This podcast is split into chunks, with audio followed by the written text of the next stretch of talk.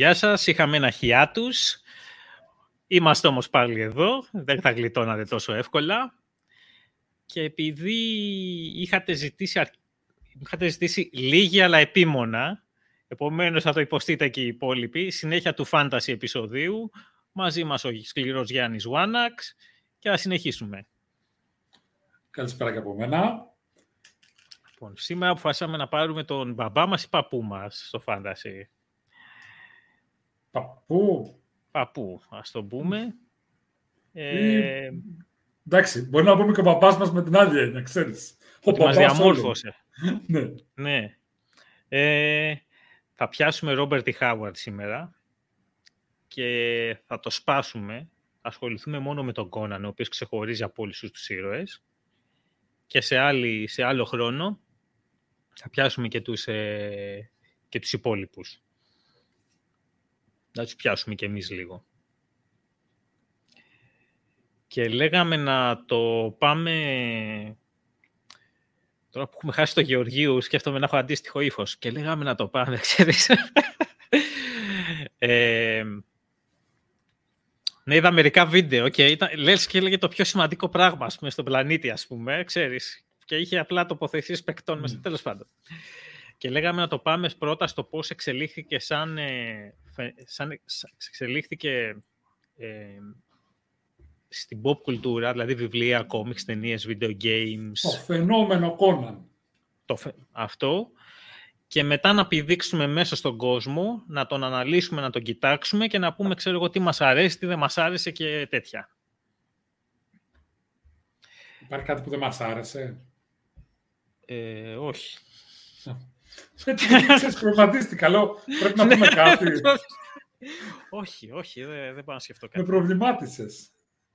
Είναι spoiler για το τέλος. Δεν θα, ακούσουμε, δεν θα ακούσετε κάτι που δεν μας άρεσε. Ναι, δεν, ναι, δεν νομίζω. Πρέπει να έχω και κινήσει κιόλας. Βάση για μένα, που είχα και εγώ τέτοιες απορίες, ε, πριν 800 χρόνια, ε, πραγματικά, ε, είχα πάρει ένα βιβλίο το οποίο λεγόταν Conan the Phenomenon, το οποίο αν δεν με απατάει η μνήμη μου, το είχε γράψει ο σκηνοθέτης της πρώτης ταινίας, που δεν ξέρω αν ήταν και ο ίδιος με τη δεύτερη, νομίζω όχι κάτι είχε γίνει. Τώρα το βλέπω να το πουλάνε τίποτα 200 δολάρια, ας πούμε, που είχε κάνει μια ανάλυση μέχρι τον καιρό που είχε γράψει το βιβλίο, το 2005, ας πούμε, 4, κάτι τέτοιο, ας πούμε. Τι, είχε κάνει αυτή την ανάλυση. Και κάτι χαρακτηριστικό είναι το ότι ο Χάουαρντ που τον είχε ξεκινήσει έγραφε τις ιστορίες σαν να τις διηγείται κάποιος αυτό που λέμε που λέγε γύρω από μια φωτιά ή σε ένα ναι. πανδοχείο στους το, φίλους του ας πούμε. Το διάβαζα στην εισαγωγή ενός λευκόματος που είχε βγει τον, για τα κόμικ του Κόναν στην πραγματικότητα. Νομίζω, το, δεν θυμάμαι, και εγώ το έχω διαβάσει αυτό σαν αναφορά. Ότι είναι, τις περιγράφει ο ίδιος ότι ηχοδιώκτης και γι' αυτό δεν έχουν και χρονική συνέχεια. Δηλαδή, ναι. είναι διάσπαρτες ιστορίες, τις οποίες τις λέει στο εκάστοτε, στην εκάστοτε φάση που βρίσκεται ο ίδιος. Αυτό που με είχε επηρεάσει και ίσως το έχετε καταλάβει στο podcast, αυτό και κάτι που είχε πει ο, για αρχαίους Έλληνες συγγραφείς σε μία μορφή, ε, δεν θέλω να το πάμε συγκεκριμένα και να το αλλάξουμε, ο Βλάσης Ορασιάς, ότι ε, το λες όπως το έχεις βιώσει εσύ. Δηλαδή δεν είναι ανάγκη να το πηγαίνουμε αυτό που κάνουν οι Αγγλοσάξονες και να βάζεις από κάτω ένα reference. Επομένως, νομίζω είναι καλύτερο να το πούμε πώς το νιώθουμε εμείς και να έχουμε και μερικά λάθη ή αστοχίες, παρά να είμαστε πιστοί σε πηγές και να πεθάνουμε στη βαρεμάρα ή η έμφαση να είναι εκεί. Έτσι λοιπόν, λίγο από τον Κόναν, λίγο από τον Ηρόδοτο, θα το λέμε όπως εμείς το ζήσαμε Και νομίζω ξεκινάμε κάπου τη δεκαετία του 40 ή του 30, του 40. Το 32. Τώρα για αυτά είναι και τα ιστορικά. Εδώ δεν έχουμε βιώματα. Δεν θα ναι. πάμε με... Ξεκινάει, όχι ξεκινάμε.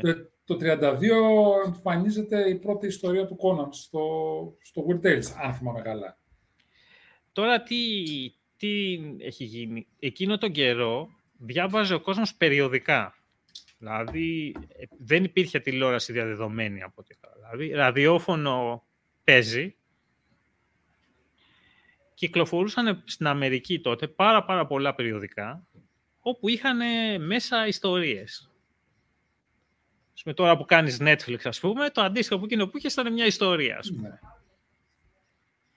Δεν ξέρω πόσοι νεαροί μας ακούνε. Κάποιοι μπορεί να θυμούνται τα περιοδικά και στην Ελλάδα. Είναι ένα, ένα, ένα χάρτινο πράγμα που είναι πιο ελαφρύ από το βιβλίο, πιο φθηνό, θα πω, και πολλές φορές ποικίλει ύλη. Και δηλαδή, ποικίλει ύλη, πολλά πράγματα που σχετίζονται μεταξύ τους, αλλά παίρνοντας ένα περιοδικό μπορεί να ασχοληθείς με δύο-τρία πράγματα που σου αρέσουν ταυτόχρονα.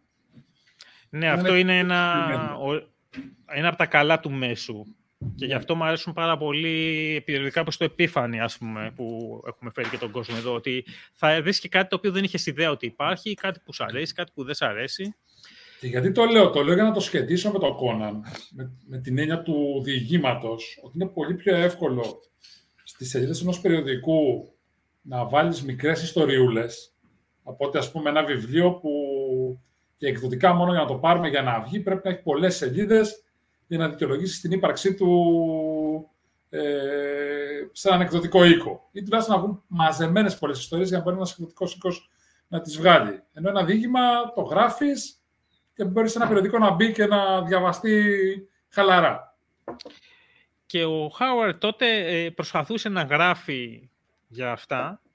Όταν, το έστελνες, από όταν έστελνε μια ιστορία και δημοσιευόταν, έπαιρνε ένα ποσό το οποίο ήταν αρκετό για να τον συντηρεί ε, και από ό,τι έχω καταλάβει, είχε, ε, έκανε το εξής. Έγραφε πολλές διαφορετικές, είχε πολλούς ήρωες, τους έστανε σε διαφορετικά περιοδικά και μερικές φορές μάλιστα έκανε και ανακύκλωση. Δηλαδή νομίζω ότι μία ιστορία του Κόναν την είχε γράψει για τον, ε, όχι τον Γκάλ, τον άλλον τον Προτεστάντη, το Σόλομον Κέιν ή κάποιον, ή κάποιον άλλον, έναν ιστορικό ας πούμε, ε, αυτή με το θησαυρό του Τρανικός νομίζω είναι αυτή, με το καράβι και, και δεν είχε δημοσιευθεί, είχε απορριφθεί και την ξαναέγραψε με τον Κόναν αλλάζοντας τα ονόματα και αλλάζοντας τις περιοχές και λίγο αλλάζοντας την πλοκή ας πούμε για να, γιατί είχε απορριφθεί με την προηγούμενη της πλοκή.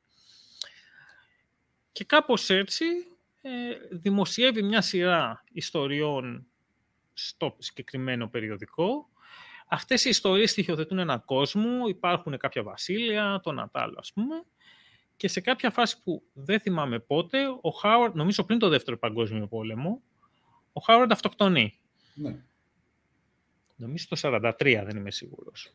Αν όχι το 43, είχε γίνει, ξεκινήσει. Όχι, νομίζω ότι ήταν πριν τον πόλεμο. Πριν τον πόλεμο, πριν τον πόλεμο. Mm. Ε, αυτοκτονεί με τον εξής. Ε, ε, μάλλον υπάρχουν διάφοροι λόγοι. Ε, από ό,τι το κοιτάζουν σήμερα που έχουμε περισσότερους ψυχολόγους και πρόσβαση σε τέτοια, νομίζω έχει κάποιο είδους κατάθλιψη, μάλλον. Ένιωθε υποχρεωμένος να... Το 36.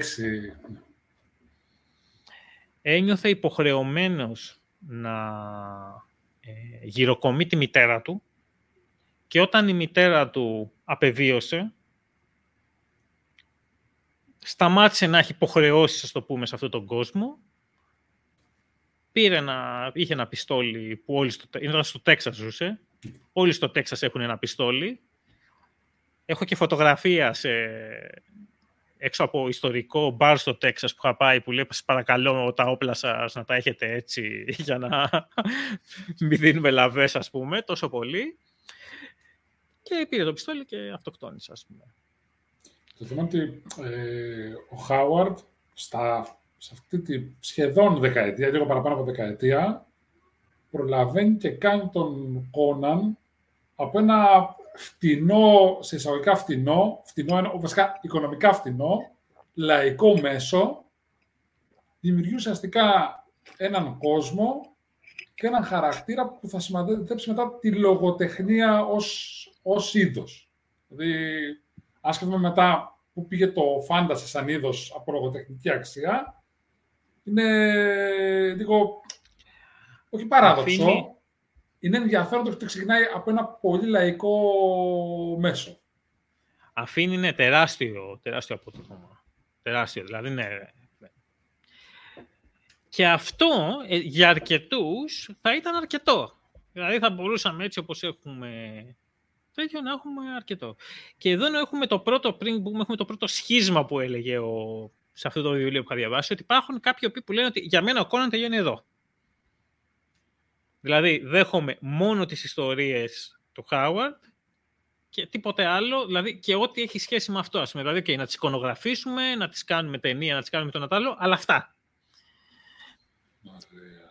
Το οποίο όταν το είχα ακούσει μικρός μου είχε φανεί λίγο πολύ απόλυτο, ας πούμε. Αλλά ε, θα το δικαιολογούσα όπως σε βάση, ξέρω εγώ, αν κάνεις πολλά πράγματα στη ζωή σου. Δηλαδή, άμα σου αρέσει πολύ ο Κόναν, έθες κι άλλο. Αλλά άμα ξέρω εγώ, έχεις πάρα πολλά λογοτεχνικά ενδιαφέροντα, μπορείς να πεις ότι, OK, για μένα τελειώνει ο, ο, ο, Κόναν εδώ και πιάνω κάτι άλλο, ας πούμε. Δηλαδή, με αυτή την οπτική το τρώω. Εγώ θα σα απαντήσω βιωματικά. Ήταν στα, ήταν στα πλάνα που θα το, θα το βάλω στη συζήτηση. Τώρα ξεχάσει να το βάλω και το έβαλες. Λοιπόν, εγώ όταν ήμουν μικρός, προφανώς όταν μου δίνει Κόναν ακόμα και στην πιο μούφα μορφή, μου άρεσε. Δηλαδή, έβγαινε animation Conan που δεν έχει καμιά σχέση με το χαρακτήρα, δώστε μου.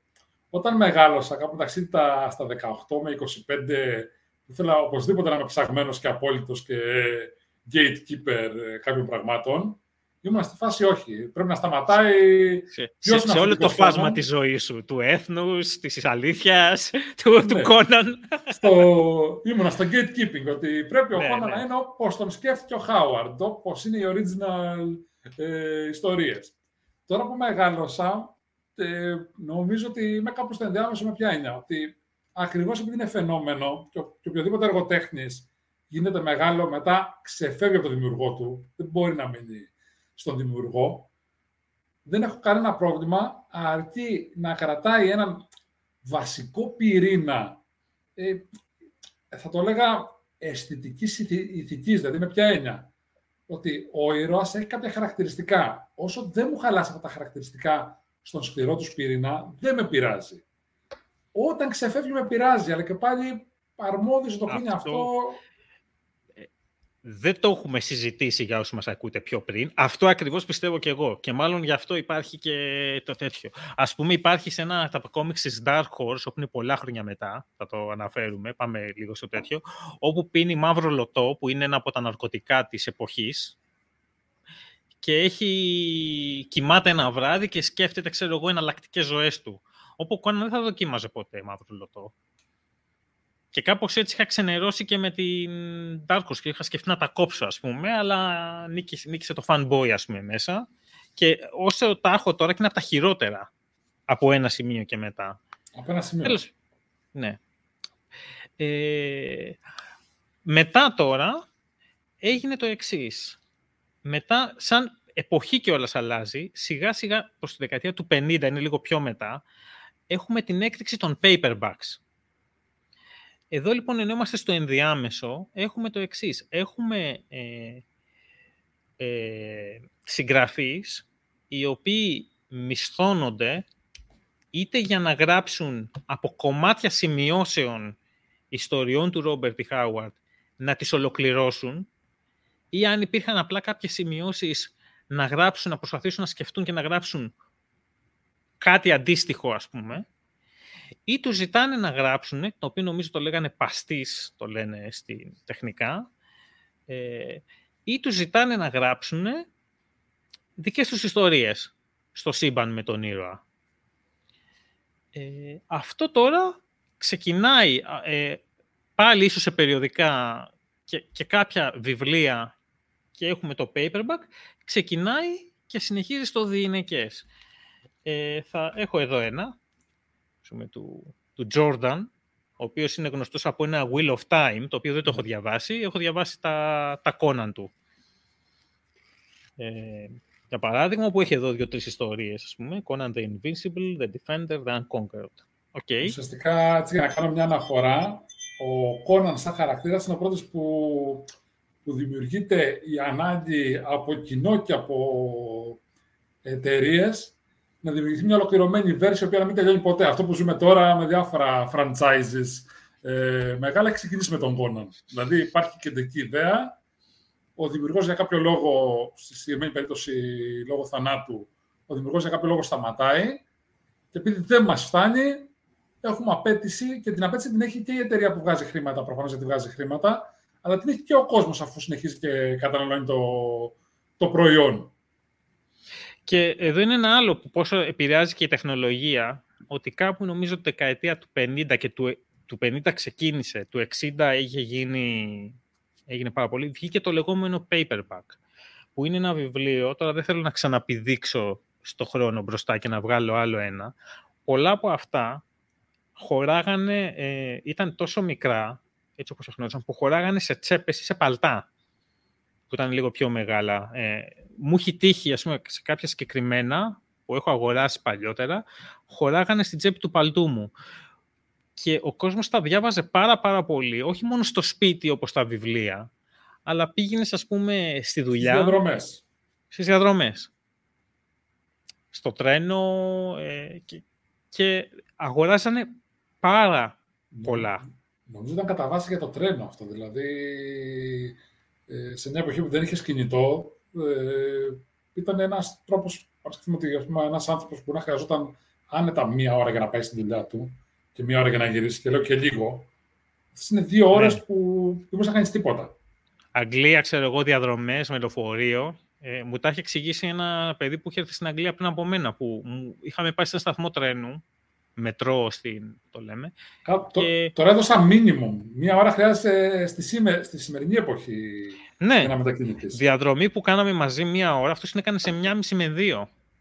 Γιατί είχε μόνο λεωφορείο. Δεν είχε, είχε το σταθμό και αυτός ο σταθμός δεν υπήρχε. Στην... Ε, Επομένως είχε βρει φοιτητικό ξέρω εγώ, σπίτι λίγο πιο μακριά. Τελείωνε από το πανεπιστήμιο δύο ώρες. Ε, σε αυτό το, το πλαίσιο ο κόσμος αγόραζε και διάβαζε και βγαίνανε... Είναι, είναι και μια εποχή που στην Αμερική μπαίνει σιγά σιγά σε μια ανάπτυξη, έχει περάσει την ε, κρίση, έχει τελειώσει ο πόλεμος και πλέον στην Αμερική αρχίζει και γίνεται ε, το μεγάλο μπαμ, ας πούμε, της ανάπτυξης που, ναι. που πάει σχεδόν μέχρι την εποχή μας.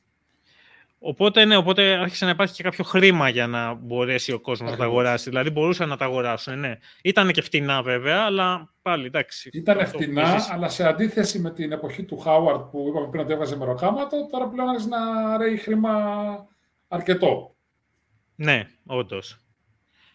Και βγάζαν αρκετά, ξέρω εγώ. Είχαν βγει κι άλλα από πολλούς άλλους, αλλά. Και, και, νομίζω ότι είναι και η εποχή που γίνονται τα πρώτα, οι πρώτες συλλογές διηγημάτων. Που, πούμε, γίνονται πια Μιλάμε για βιβλία με την έννοια του βιβλίου όπως το εννοούμε, αν θυμάμαι καλά. Ναι, ναι, ναι, ναι που τα μαζεύουν και τα εκδίδουν. Ακριβώς.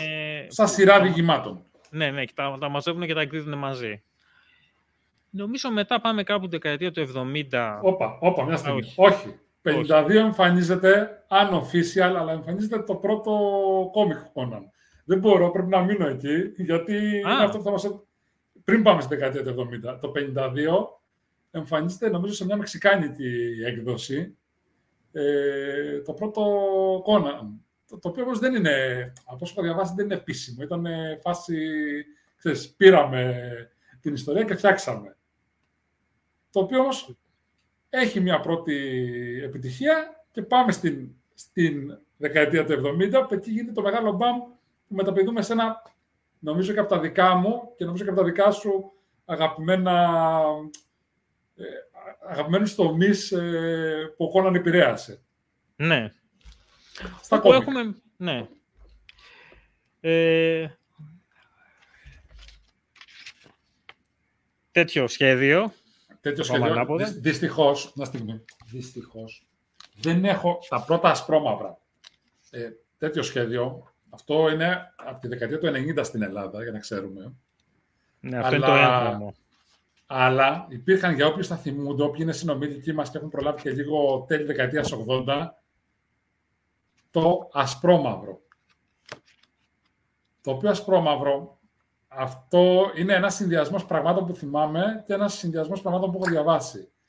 Ε, επειδή δεν είχε τους ίδιους περιορισμούς που μπήκανε μετέπειτα, ήταν και πολύ πιο ενήλικες ιστορίες. Ενώ το Σε σχέση με τα κόμιξ, ναι σε σχέση με τα μετέπειτα κόμικ. Γιατί πάλι μιλάμε, να πούμε καταρχήν ότι το 70 παίρνει το δικαίωμα του Conan η Marvel. Δεν μιλάμε για το βγάζει, το βγάζει ένας underground ε, μια underground εταιρεία, μιλάμε για τη Marvel Comics.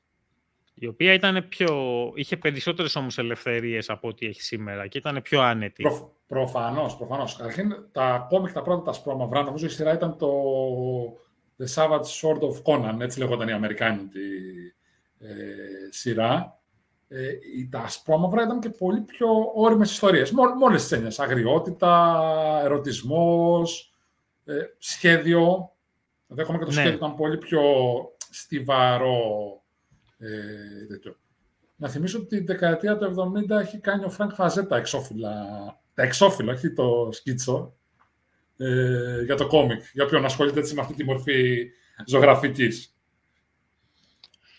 Ενώ παράλληλα συνεχίζουν δηλαδή και τα υπόλοιπα ε, και δεκαετία 80... Πάμε στα, στα κόμικ που δείχναμε, στο, στο έγχρωμο πλέον.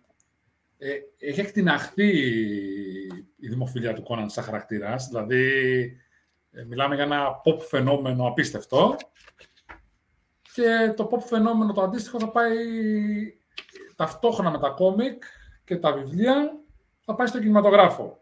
Οπότε θα μας δώσει, νομίζω, ένα από τα τρία αριστουργήματα του φάνταση.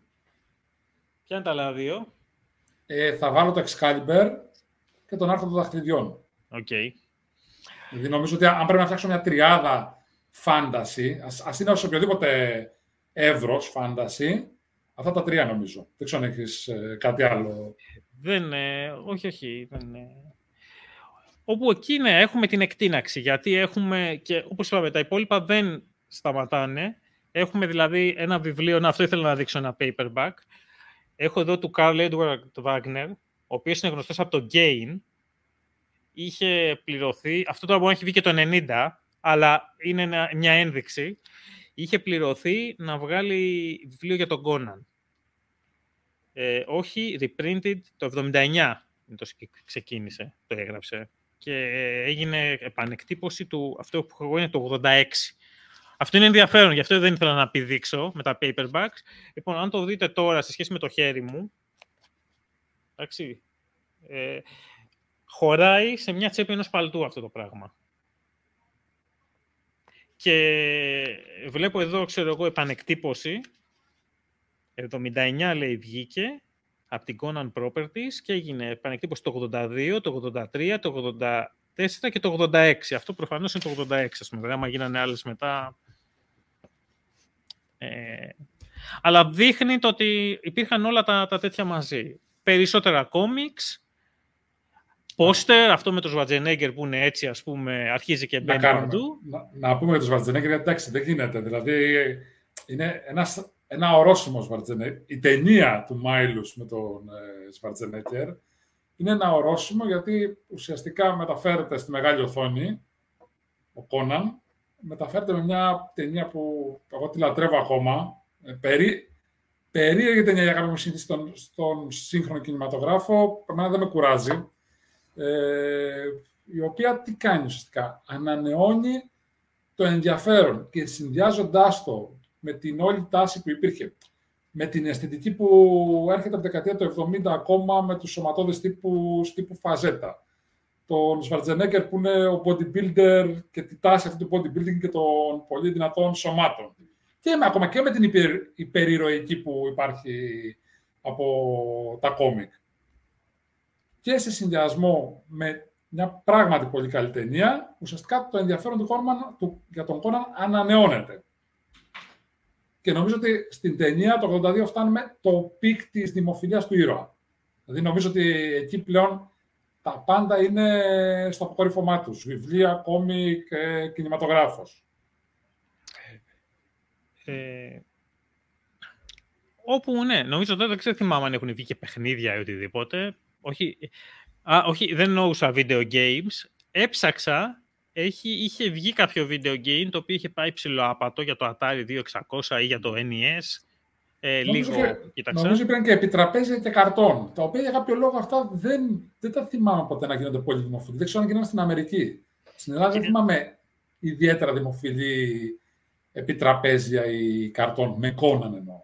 Και ένα ενδιαφέρον ε, τρίβια που μας το έχει εξηγήσει ο Γιάννης Ορουμπούλιας σε προηγούμενο επεισόδιο είναι ότι κάπου σπάει, ε, ήταν να γίνει παιχνίδι από τη Ματέλ, κάπου σπάνει διαπραγματεύσεις, από εκεί βγαίνει ο Χίμαν. Ναι. Αλλάζουν τη φάτσα, φτιάχνουν τον σκέλετο από, τον, από κάποιον άλλον, ξέρω εγώ, και αυτά τα έμαθα στο podcast μας. Δεν τα ξέρα, ας πούμε. Εγώ τα έχω μάθει πάλι από το Γιάννη Τορουμπούλια σε ένα καράβι. Και πώς το λένε; Και φτάνουμε στη δεκαετία του 90, όπου δεκαετία του 90 υπάρχει ένα ξεφούσκωμα ουσιαστικά και ε, δεν βγαίνει σχεδόν τίποτε. Μία, μία λεπτομέρεια. Το 1984 γίνεται η δεύτερη ταινία του Κόνα. Α, ναι η οποία όμως ακριβώς δεν πάει τόσο καλά. Είναι πολύ, ε, πολύ κατώτερη τουλάχιστον των προσδοκιών. Γιατί, εντάξει, όταν τη βλέπεις σήμερα λόγω καλτήλας, τη, τη χαίρεσαι. Εμένα μου άρεσε πιο πολύ η δεύτερη από την πρώτη. Σοβαρά. Ναι, είμαι ο πρώτος, είμαι ο μόνος. Ναι. Μα θα σου πω γιατί μου άρεσε. Να το σχολιάσουμε πριν πάμε στη δεκαετία του 90. Βεβαίως, ναι. Θα, θα σταματήσουμε στο βρώμικο 89 να βρίσκουμε το Μητσοτάκι λίγο. λοιπόν, πριν πούμε στα 90. Λοιπόν, ε, μου άρεσε. Θα σου πω γιατί με κέρδισε. Με κέρδισε γιατί ε, έχεις διαστερίξει το πρώτο και το δεύτερο; Ναι. Ωραία. Στο πρώτο τι μαλακία είχαν κάνει; Δεν είχαν πάρει από όλα τα κόμικ πέντε λεπτά και τα είχαν ρίξει μέσα; Ναι. Οπότε είναι ένα σύνδετο τέτοιο. Okay. Αυτό το λάθος δεν έγινε στην πρώτη ταινία του Κόναν. Αλλά η δεύτερη ταινία του Αστερίξ, νομίζω είναι στην Αίγυπτο με την Κλεοπάτρα. Δεν είμαι ναι. σίγουρος. Τα έχω... Σωστά τη θυμάσαι, το Αστερίξ. Ναι. Ε, ήταν μια ιστορία του Αστερίξ με αρχή, μέση και τέλος, χωρίς να μας γίνονται ε, στους αρένες τα τέτοια ζέπελιν, ας πούμε, που μας τα έχει κάνει πρώτη. Αυτό λοιπόν που μου άρεσε στη δεύτερη ταινία του Κόναν ήταν το ότι ήταν μια ταινία που ήταν μια ιστορία που θα την έπαιρνα μία ιστορία τέτοια, ας πούμε, εντάξει, με την τρέλα της, με τη μούρλα της, με το κθούλου της, με το ένα με το άλλο, σε ταινία. Δεν διαφωνώ, απλά θεωρώ την πρώτη τόσο ωραία και ατμοσφαιρική, ίσως ακριβώς επειδή είναι κόνα, να μην την ήθελα τόσο κόμικ, ε, κο, κομική, θα χρησιμοποιήσω τον ελληνικό όρο, δεν θα πω κόμικ θα πω ε, Κομιξική, ας το πούμε μεταξύ μας. Λίγο πιο σκοτεινή, ναι. Ναι, ναι, ναι. Ε, εμένα μου άρεσε αυτό. Δηλαδή είχε τον κλεφτάκο, είχε αυτή την... Ε, ήταν λίγο πιο διεντίστικη. Ναι, εδώ είναι κάτι που είχε γίνει σε, σε εμάς, πούμε, το ότι ένα που μου βγήκε από, που, που μου έβαλε ο Κόναν μέσα, να θέλω να ταξιδέψω σε μέρη κουλά. Ε, δηλαδή δεν νομίζω να είχα πάει Καμπότζη, ας πούμε, αν δεν είχα διαβάσει Κόναν το, ε, δεν παίζει, ας πούμε, ή λίμνο, κάτι, κάτι εντελώς κουλά σημεία, ας πούμε, στον πλανήτη. Ε, και η διάθεση να έρθω σε επαφή με, όχι με άλλες κουλτούρες, με γυναίκες άλλων κουλτούρων. Δηλαδή, μάλλον η, η, η ηρωίδα αυτή, η, η brutal, η μαύρη στη δεύτερη ταινία, ίσως να μου, να μου το ξεκίνησε, ας πούμε, σε κάποια φάση. Ενώ στην πρώτη με είχε πιάσει ένας ρομαντισμός, νομίζω πώς τη λέγανε Βάλε. Όχι Βαλέρια, πώς τη λέγανε στην πρώτη. Βαλέρια, νομίζω, ναι, ναι. Στην πρώτη. Έλεγα θα γνωρίσω εγώ την αντίστοιχη Ζινόβια, επειδή ήταν στον Κόναν, τέτοιο. Mm. Α το πούμε. Ναι. Που λέει έχω τη βασίλισσά μου και αυτή είναι και τέλος. Η δεύτερη με πήγε λίγο πιο πολύ στο. Στο περιπέτεια, ρε παιδί μου. Ωραία, ναι, ναι. Καταλαβαίνω, καταλαβαίνω πως... Σου λέω, με τα χρόνια δεν, δεν με χαλάει καθόλου η δεύτερη. Δηλαδή, μάλιστα, έκατσα και την είδα και πριν από λίγες εβδομάδες έτσι από περιέργεια. Γιατί είπα, ας την ξαναδώ έτσι από περιέργεια. Την, την πρώτη βλέπω συχνά, την πρώτη βλέπω συχνά πυκνά, να πω. Είναι, ναι. Σου μέσα στη τριάδα την Άγια. Ε, την είχα γράψει σε βιντεοκασέτα και την έβλεπα κατά καιρούς, ας πούμε, όσο υπήρχε βίφη. Πόσο χρόνο, πώ ζω ακόμα, η μούμια. Τέλος πάντων. Πάντως, σαν, τάση, σαν τάση το, το 84 γίνεται αυτό και εκεί φαίνεται ότι η έμπνευση, γιατί ουσιαστικά αυτό είναι θέμα έμπνευσης, αρχίζει λίγο και ευθύνη. Όχι το, το impact του Conan, γιατί θα δούμε ότι και το 90 έχει μπόλικο πράγμα που θα πριν κάνει την κοιλιά. πάμε στο Ευρωπαϊκό 89. Μια μικρή... Ναι, εκεί είναι ο καιρός, παιδιά, που, με το, που φτιάχνει ο Μητσοτάκης με αφορμή την ναι. κάθαρση, εκθρονίζει τον Ανδρέα Παπανδρέου και γίνονται διάφορα εκεί. Άρα, χωρίς να θέλουμε να, να αναφέρουμε περαιτέρω στα πολιτικά, καταλαβαίνετε ότι κάτι δεν θα πάει καλά. ναι, δηλαδή έλεγε τότε, για να δείτε τι, τι έλεγε, έλεγε το ότι με την πολιτική που κάνετε θα μας βάλετε σε 10 χρόνια στο δούνου του. Κοίτα, κοίτα τι, τι, τι είχε σκεφτεί να πει. Τέλος πάντων. Λοιπόν, και όπως καταλαβαίνετε, αφού αναφέρθηκε το συγκεκριμένο όνομα, ε, ο Κόνα θα αρχίσει να κάνει μια κοιλιά τώρα. Mm. Ακριβώς. Τι γίνεται το 90, το 90 αρχίζει και φθήνει σιγά σιγά. Βέβαια, πριν φθήνει ο Κόναν, τα κόμικ κυκλοφορούν. Αυτό που σας έδειξε στην Ελλάδα κυκλοφορούσε το 90. Είναι πέφτουν στο 90 συγκεκριμένα. 91, αν θυμάμαι καλά, είναι αυτό. Δεν ξέρω πώς έχει βρεθεί ακόμα στο σπίτι μου. Ναι, ζούμε. Ε... Είναι μια μετατόπιση. Είχαμε πάντα μια μετατόπιση, τώρα έχει μειωθεί η μετατόπιση με το που βγαίνει. Το 92, αν θυμάμαι καλά, συγγνώμη να δω λίγο τις σημαίνει. Ναι, το 92 βγαίνει μια animation σειρά. Ε, δεν ξέρω ποιος θυμάται, στον Αντένα έπαιζε αυτή προς τα μέσα της δεκαετίας του 90. Conan the Adventurer. Το οποίο ε, OK, okay, και αυτό δεν είναι από όσο έχω καταλάβει. Εγώ το έβλεπα στον Αντένα, είναι αυτό που λέγαμε, ότι ήμουνα στην ηλικία του δώσ' μου να βλέπω Κόναν, και είναι, ό,τι, ό,τι θέλει ας, ας γίνεται. Αρκεί να είναι ένας μαλλιάς μπρατσωμένος με ένα σπαθί. Ε, δεν πήγε πολύ καλά, όπω έχω καταλάβει, τουλάχιστον από τα συμφραζόμενα που βλέπω. Ούτε θυμάμαι να κάνει και το τρελό, να άφησε τις τρελές αναμνήσεις στην ηλικία μας. Δηλαδή, δεν θυμάμαι καν να θυμάται το Κόναν με τον ίδιο τρόπο που θυμάται τους G.I. Joe ή τα Transformers. Ναι. Ε, ή τους Power Rangers αργότερα. Ε, άρα, προφανώς φαινόταν ότι αυτό έχει αρχίσει να ξεφτίζει. Ε, τα κόμικ νομίζω ότι έτσι κι αλλιώς περνάγανε κρίση, τουλάχιστον τα κόμικ τη, ε, του συγκεκριμένου τύπου. Γενικά, νομίζω, για να είμαστε και ειλικρινείς, νομίζω ότι γενικά πέρασε το φάνταση σαν είδος ε, ε, κάπου, την μικρή του κρίση. Νομίζω, επίσης θα έλεγα κάπου χωρίς να είμαι σίγουρος, νομίζω ότι η, η εταιρεία η Virgin είχε μπει στα video games και κάπου το 91-92 είχε, βγει είχε βγει ένα παιχνίδι adventure. Υπήρχαν πολλά adventure τότε με ήρωα των Conan, απλά το λέω ως υποσημείωση. Το έχω βρει κάπου online, τα έχω κατεβάσει, ίσως δοκιμάσω να το παίξω. Ε, είχα προσπαθήσει να το παίξω, αλλά νομίζω δεν είχα καλό hardware. Επομένως, κάτι είχε γίνει μια τυριντάντζουλα εκεί και δεν έπαιζε. Νομίζω ότι αλλάζει η εποχή. Δηλαδή, όπως το fantasy φεύγει. Ναι, γενικά η δεκαετία του 90 δεν είχε να μας δώσει κάτι τρελό σε fantasy. Δηλαδή, μεταξύ ε, Excalibur Conan και αυτό των δαχτυλιδιών, εγώ δεν μου έρχεται, κάτι μεγάλο. Μου έρχονται μικρές αναλαμπές, αλλά όλες είναι low budget. Ε... Κάποιοι το ανάγουν και σε κοινωνικό φαινόμενο, ναι, γιατί είχαμε αρχίσει να έχουμε διάθεση για αντιήρωες. Υπήρχε μια μουροχαυλία γενικά. Οι, τα παιδιά που νομίζω που μεγάλωσαν στην δεκαετία του 90 είναι τα πιο και τα πιο ας πούμε στην Ελλάδα νομίζω τα πιο αγάμητα ιστορικά για παράδειγμα. Έχω ακούσει. Ε, και γενικά υπήρχε μια... δεν τέριαζε τόσο ας πούμε, πολλοί λέγανε το ότι, ξέρω εγώ, ότι ο βάρβαρος ξέρω εγώ, που κοπανάει τους κακούς, ας πούμε, βολεύει δεκαετία 80 γιατί θέλαμε να πολεμήσουμε τη Σοβιετική Ένωση, ξέρω εγώ. Ναι. Όχι, σαν ανάλυση δεν διαφωνώ. Σε, σε μεγάλο βαθμό ισχύει. Είναι μια θεωρία, μια ναι. ανάλυση, ναι. ναι. ναι. Ενώ το 90 πρέπει ο κόσμος να γίνει αυτό το...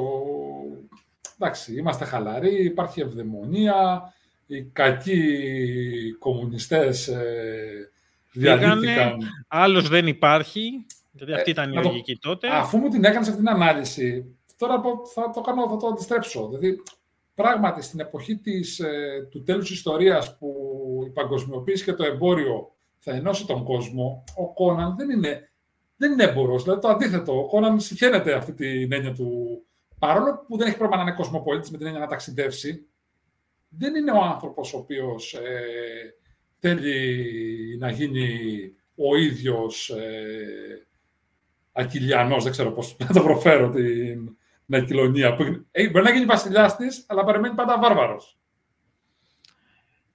Και εδώ νομίζω κάπου προς τα τέλη δεκαετίας του 90 ή αρχές 2000 γίνεται το εξής κοσμογονικό, που αυτό είχα δει και στο συγκεκριμένο βιβλίο. Κάποια οικογένεια στη Σουηδία, εκεί που τα πνευματικά δικαιώματα του ήρωα έχουν πέσει στα τάρταρα, αρχίζει και αγοράζει ό,τι μπορεί από τα πνευματικά δικαιώματα του Ρόμπερτ Χάουαρντ. Και κάπου το 2000 ξεκινάει, που έχω ένα από εδώ, ξεκινάει νομίζω σε κόμιξ από την εταιρεία Dark Horse, η οποία ήταν ανανεώμενη, ανα, αναδυόμενη, εναλλακτική επίσης, ε, αν δούμε και τους τίτλους που έβγαζε τότε. Να δείξουμε και κάτι από, από Ελλάδα, ας πούμε. Για... Το θέμα στο μου, υπήρχε, έβγαινε σε τέτοια δύο, ο οποίος πήγαινε τότε περίπτερα, τα έβρισκε. Εγώ το είχα δει στο Solaris, όπου θέλω να καλέσω και την ιδιοκτήτρια σε κάποια φάση. Πρέπει. Ε, το είχα δει και το αγόρασα αμέσως, ξαναβγήκε Conan, οκ. Okay, όπου αυτή η εταιρεία, αυτή μάλλον η, η, οικογένεια που έχει τα, τα δικαιώματα, είχε μια ιδέα να το κρατήσουμε στη βαρό, να μην το κάνουμε τσίρκο. Και με βάση αυτό έβγαλε, πώς το λένε, άρχισε να δίνει δικαιώματα, αλλά ελεγχόμενα ε, και ποιοτικά. Δηλαδή ήταν αρκετά καλό το, το κόμικ. Και κάπου νομίζω εκεί βγήκαν και κάποια που πολλοί άνθρωποι το ξέρουν από εκεί. Βγήκανε, βγήκε μια σειρά video games τα οποία δεν έχω παίξει. Ε, τα οποία ήταν και σε campaign mode, αλλά ήταν, αυτά τα, ήταν τα πρώτα multiplayer. Όχι από τα πρώτα, ήταν multiplayer. Δηλαδή ότι υπήρχε ο κόσμος γύρω-γύρω και παίζανε εκεί. MMO. Ήταν την ίδια εποχή με, τα, με το WoW και με αυτά. Δεν θυμάμαι, δεν θυμάμαι πώς λέγονταν το πρώτο. Είναι το, το μόνο που έχω παίξει. Όχι το Exiles, μήπως. Όχι, ξέρω ότι ένα λέγεται Exiles. Τώρα... Δεν, δεν θυμάμαι αν το Exiles. Θυμάμαι ότι το πρώτο ήταν...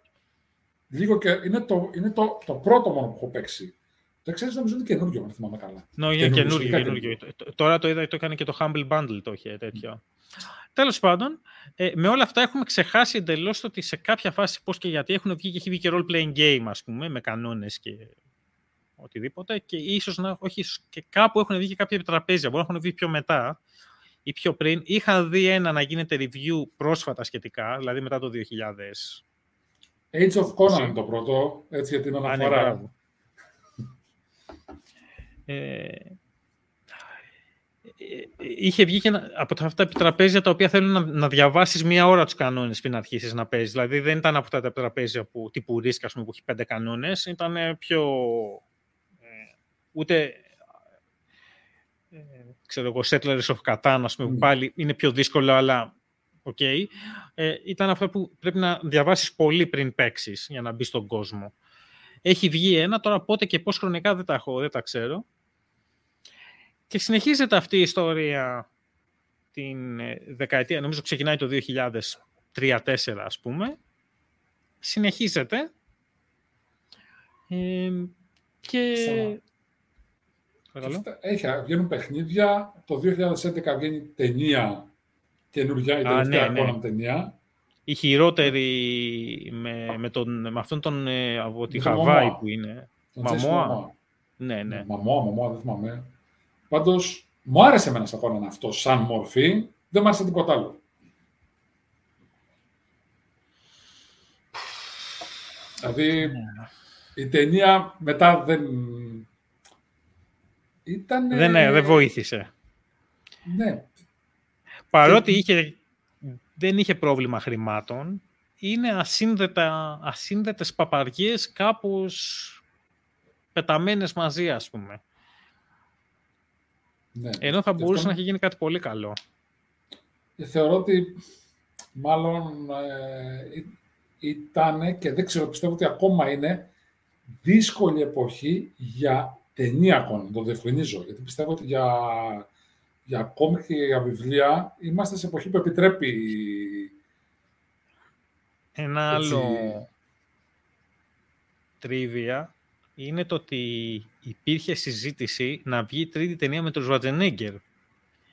Η οποία ε, δεν το έχω ψάξει πάρα πολύ, αλλά νομίζω ο ίδιος έχει πει ότι σκάλωσε στο γεγονός ότι έγινε κυβερνήτης και δεν μπορούσε να έχει δύο δουλειές. Γενικά, ξέρεις, η ταινία Legend of Conan ή οτιδήποτε Conan που, που ουσιαστικά σταματάει στην τελευταία σκηνή της πρώτης που είναι στο θρόνο, ε, είναι κάτι που επανέρχεται αναπεριόδους, ε, τουλάχιστον στη διαδικτυακή κουβέντα.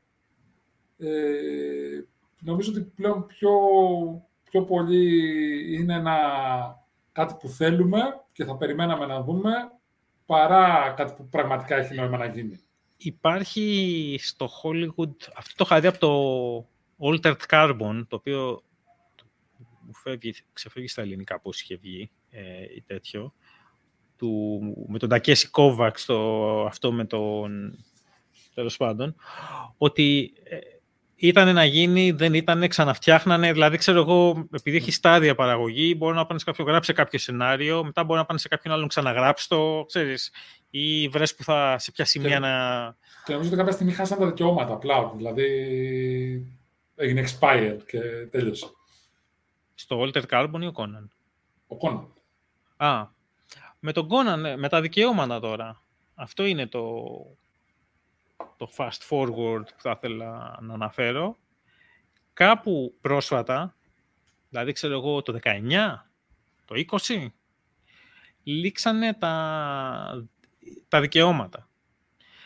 Τώρα είχα ψάξει να βρω με, είχα ψάξει να μου το εξηγήσει κάποιος δικηγόρος, δεν βρήκα. Είχα κάνει μια ερώτηση στο Reddit, δεν ήταν καλή, μου την, μου την, μου τη σβήσανε. Κάτι έχει γίνει και μπορείς να βγάλεις ε, νομίζω έχει η, η, προ, η, εταιρεία που το έχει, έχει το όνομα Conan, δηλαδή μπορείς να βγάλεις Conan Comic, αλλά μπορείς να βγάλεις ο Κιμέριος.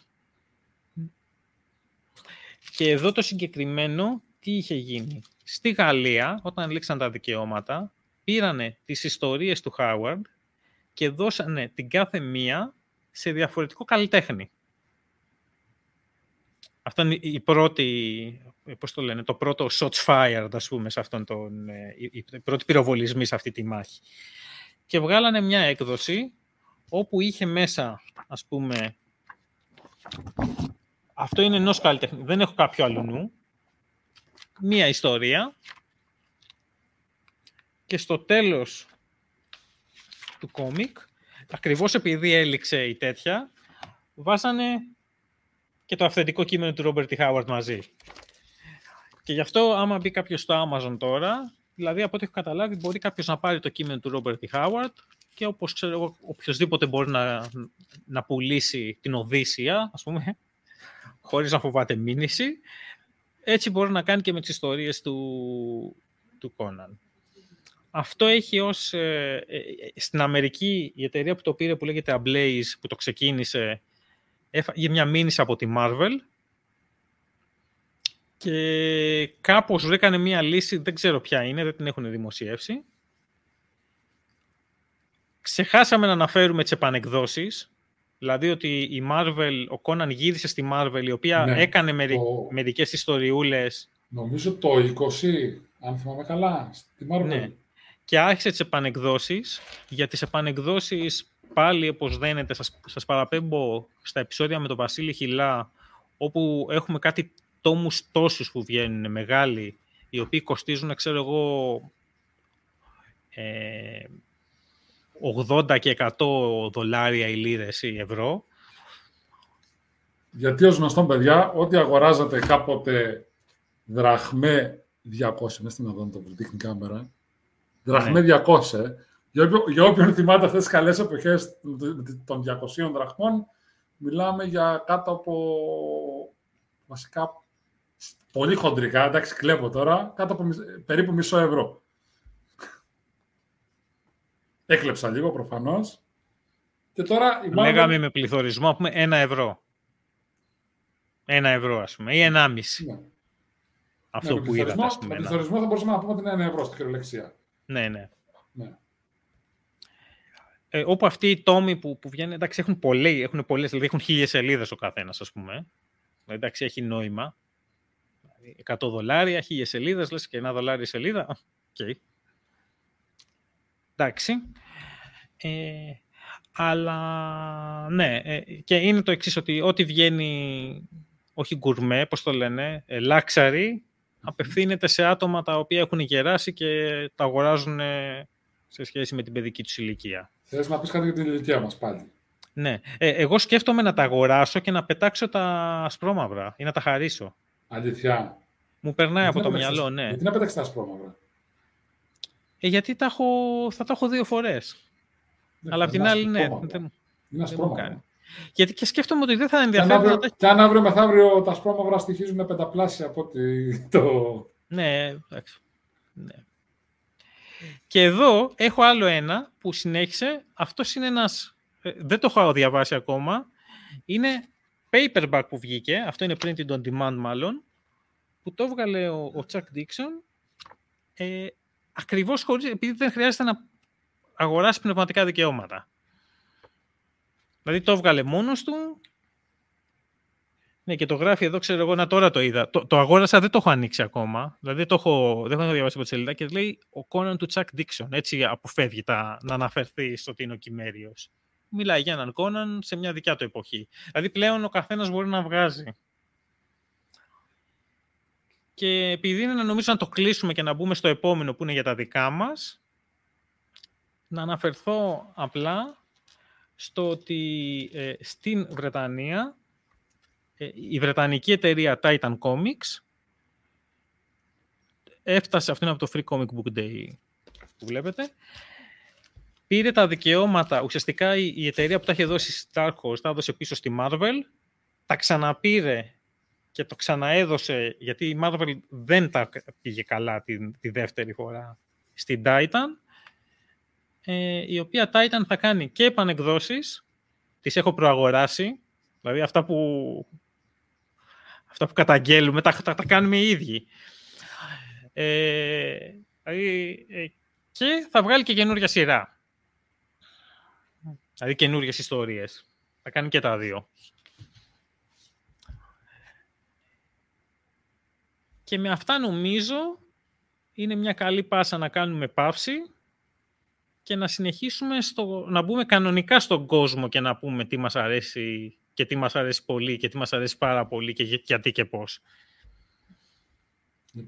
Ναι, μας πήρε τελικά ήδη ώρα μόνο να πούμε τι έγινε ναι. στον δικό μας κόσμο σχετικά με τον Κόναν, χωρίς να αναφέρουμε το τι γίνεται στον κόσμο του Κόναν. Με αυτά λοιπόν σας αφήνουμε και να περιμένετε λίγο μέχρι το επόμενο. Γεια σας. Γεια σας.